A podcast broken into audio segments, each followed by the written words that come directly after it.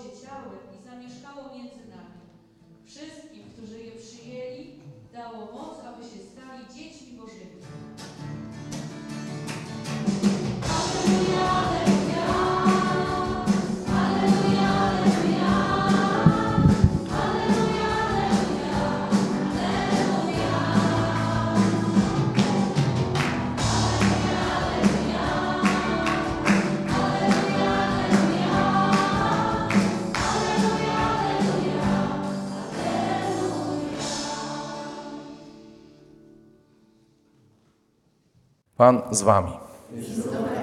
Słowa Ewangelii według świętego Jana.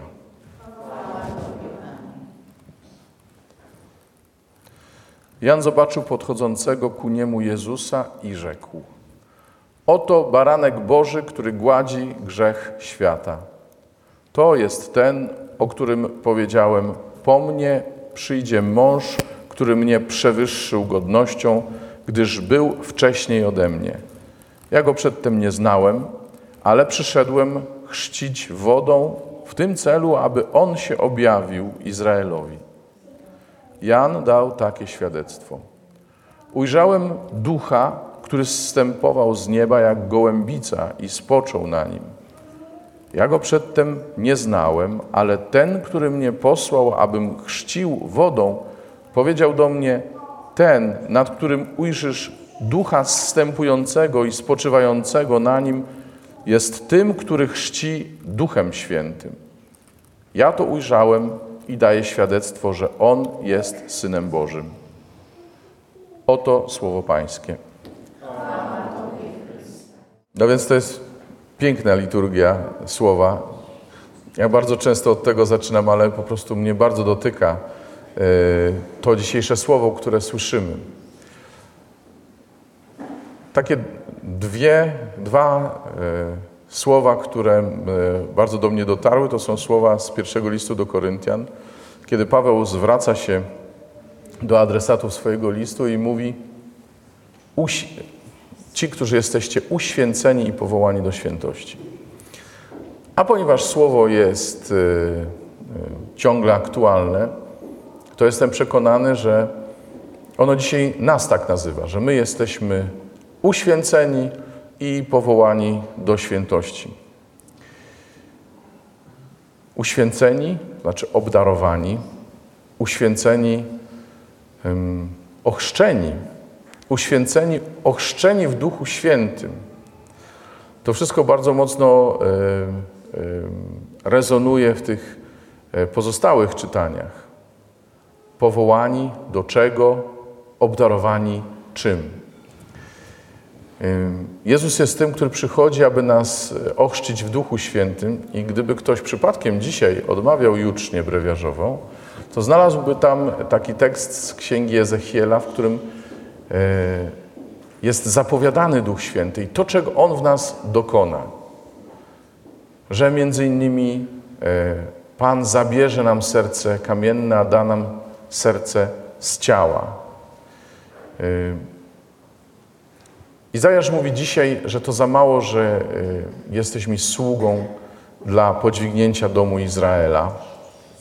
Zawsze były jakieś problemy we wspólnocie wierzących. Nie tylko dzisiaj w Kościele mamy poważne trudności i poważne niedociągnięcia, ale Izrael też się z tym borykał i prorocy właśnie po to przychodzili, żeby, żeby wzywać naród do nawrócenia. Ale Pan mówi, to za mało jeszcze, bo ustanowię Cię światłością dla narodów.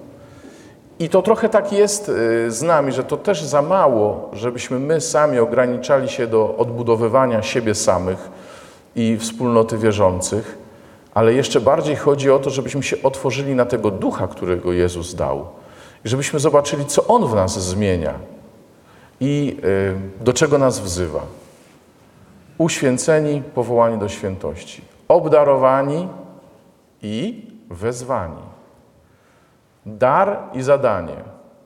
To zawsze jest taka dynamika, która się domaga odpowiedzi. I zobaczcie, e, my jesteśmy, tak to nazwę, ale żeby to nie zabrzmiało źle, specjalistami od kerygmatu, czyli jak ktoś nas zapyta, e, proszę o wymienienie e, sześciu punktów kerygmatu albo w ogóle o co chodzi w kerygmacie, to wszyscy powiemy miłość Boża, grzech, zbawienie, wiara i nawrócenie, Duch Święty, wspólnota. Oczywiście. Ha? Oby tak było. Nie, nie, no ja zakładam. a potem niech już Bóg z tym zrobi, co będzie uważał. Trzecia trzydzieści, rozumiesz, i ten. No więc wszystko to, wszystko to jest ok, ale dzisiaj, kiedy mówimy y, obdarowani i wezwani, y, to znaczy, że z jednej strony Bóg coś dla nas ma, a z drugiej strony jakoś mamy na to odpowiedzieć. Chociaż wydaje się, y, jakby droga była odwrotna, tak pozornie przynajmniej. Bo żeby Duch Święty mógł w nas działać, my mu musimy otworzyć drogę. Otwieramy mu drogę właśnie przez to, że dajemy się kochać czyli że pozbywamy się naszego uzbrojenia, e, naszej porządności i naszego, naszych zasług. Dajemy się kochać, to znaczy dajemy się obdarowywać za darmo, nie bacząc na to, że jesteśmy słabi, tak jak Bóg na to nie patrzy. To jest taka, e, to jest taka pierwsza e, rzecz, która jest potrzebna, żeby w ogóle móc postawić ten dalszy krok. Jakbyście dzisiaj słuchali komentarza Alvaro do dzisiejszej Ewangelii, skądinąd polecam, to on będzie mówił o tym, że życie w Duchu Świętym jest czymś więcej, uważaj, czymś więcej niż nawrócenie i przebaczenie grzechów. To jest coś więcej jeszcze. Ale to nie jest, e, nie można tego pominąć.